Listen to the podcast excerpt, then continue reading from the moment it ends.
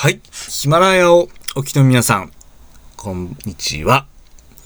ザ・リーディング・エッジ・ジャパン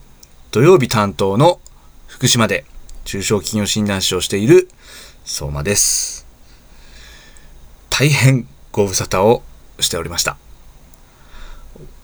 本当にこのヒマラヤ界ではちょっとレアキャラになりつつありまして、えー皆さんとこうやってヒマラヤで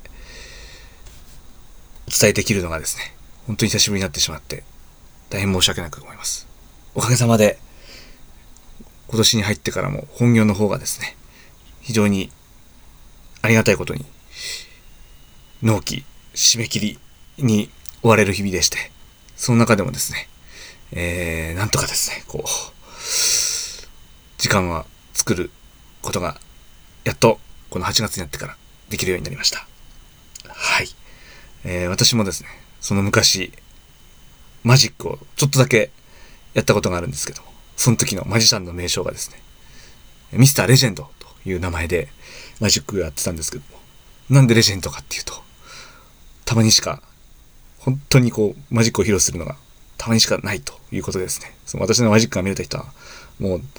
レジェンドだということですね。そんな名前でやってたのをちょっと思い出してしまいました。はい。いやー、最近、ほんと、夏本番になってきましたね。8月に入りまして。福島も毎日35度超える暑い日々がやってきましたね。昨日も福島では福島わらじ祭りというですね、えーお祭りが開催されまして、東北でもですね、青森ねぶた祭りをはじめ、えーいろんなお祭りが今開催されているところですね。はい。で、我々ザ・リーディング・エッジ・ジャパンの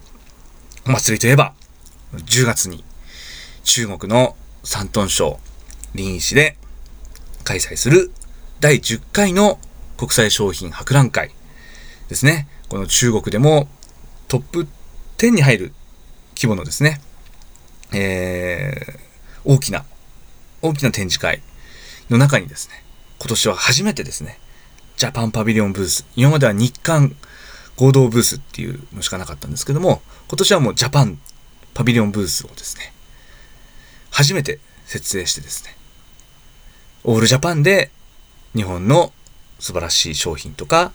サービス、技術をね、売りに行こうということで、我々メンバーも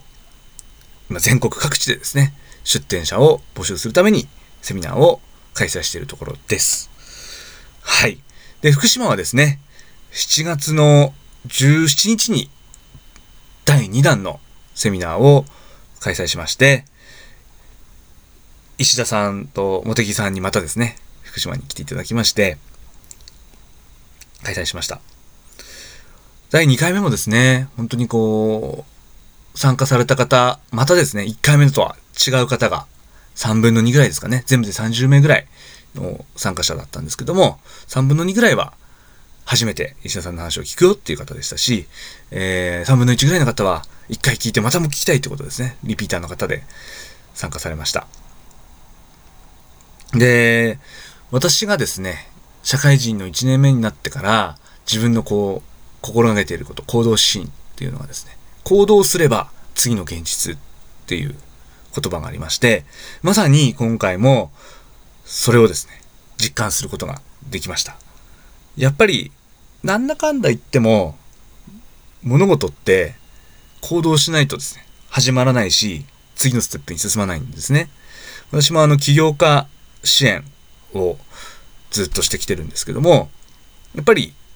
まあ、成果がね、出る、出ないっていうのは、あのー行動が正しいかとか、ちゃんと報われるような努力をしてるかとか、えーまあ、いろいろ準備をね、ちゃんとしてきたかとか、いろんな要素はあるにしてもですね、でも、結局成果を出す人っていうのは、絶対皆さんやってるのは行動するってことなんですね。なので、まあ行動しないと、やっぱり先に進まないっていうのは間違いなくあって、で、まあ行動した結果、うまくいかないこともありますよね。まあうまくいかなかった時は、じゃあなんでうまくいかなかったんだろう。どうすればうまくいくんだろう。とかですね、えーそういうのをちゃんとですね、振り返って次の行動につなげていくっていうのはもちろん大事なんですけども、でもそもそもやっぱり計画、ああしたらうまくいくだろう、こうしたらうまくいくだろうとか、ああ、そういうこと考えたとしても、結局それが本当にうまくいくかどうかっていうのはやってみないとわからないんですよね。だからある程度こう、あの、無計画っていうのはあまりお勧めはできないんですけども、こうしたら見たいなとか、こうしたらうまくいくんじゃないだろうかな、みたいな風に思ったら、まずはやってみて、本当にそうかどうかって確かめてみるってのはすごく大事だなと思ってて、で、今回もまあ福島、私は福島からですね、ぜひ、その中国、自分の好きな中国にですね、こう挑戦する企業さんをこう見つけて、一緒にですね、オール福島で、福島のせっかく持ってる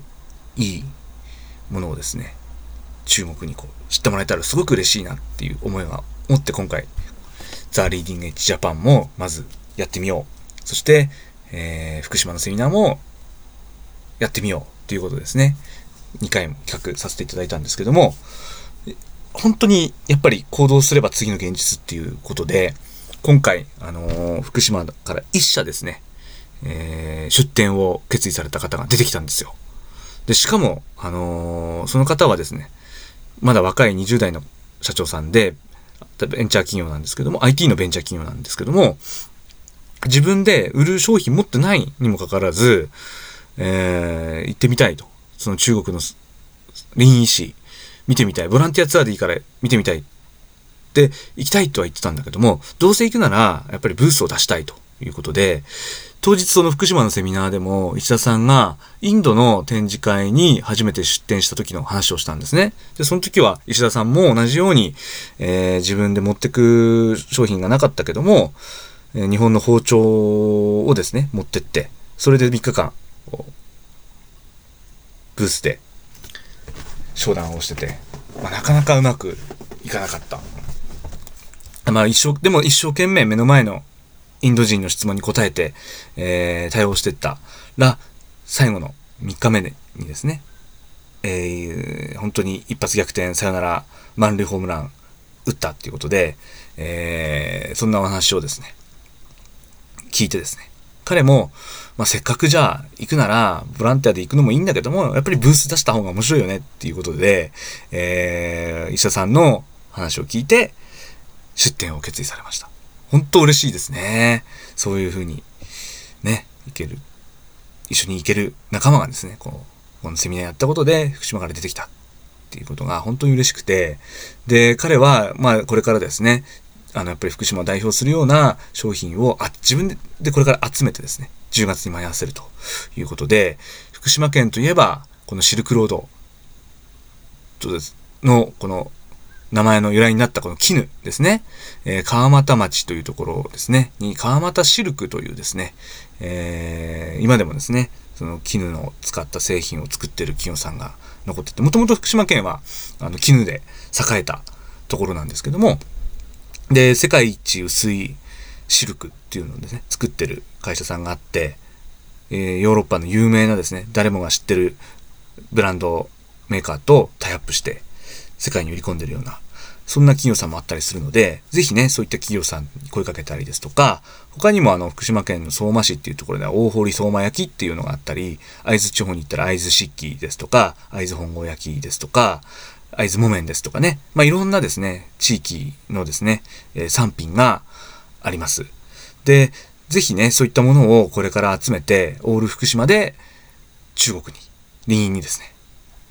持っていきたいなと思います。で、今回のこの我々のプロジェクトはオールジャパンデーっていう趣旨のもとでやってるんですけども、福島のセミナーに参加された仙台の方もですね、今回のですね、すごくこう石田さんの話が面白すぎたということで、ぜひ仙台でもセミナーやりたいということで、今度8月の20日にですね、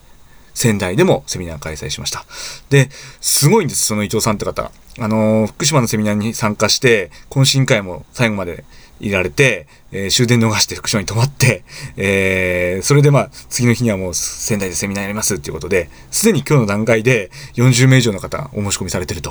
いうことで、で、あの、リンの方にも出店したいとか興味がある方が出てきてるということで、福島、仙台、東北でもですね、えー、そういう方が出てきてますし、今全国各地でもですね、えー、リーンに出たいっていう方が、今回も金沢、岐阜とかでもセミナーやってますけども出てきてます。ほんと徐々にですね、オールジャパン体制になりつつありますんで、この10月の展示会、盛り上げていきたいなと思ってます。はい。ではまた今度、ありがとうございました。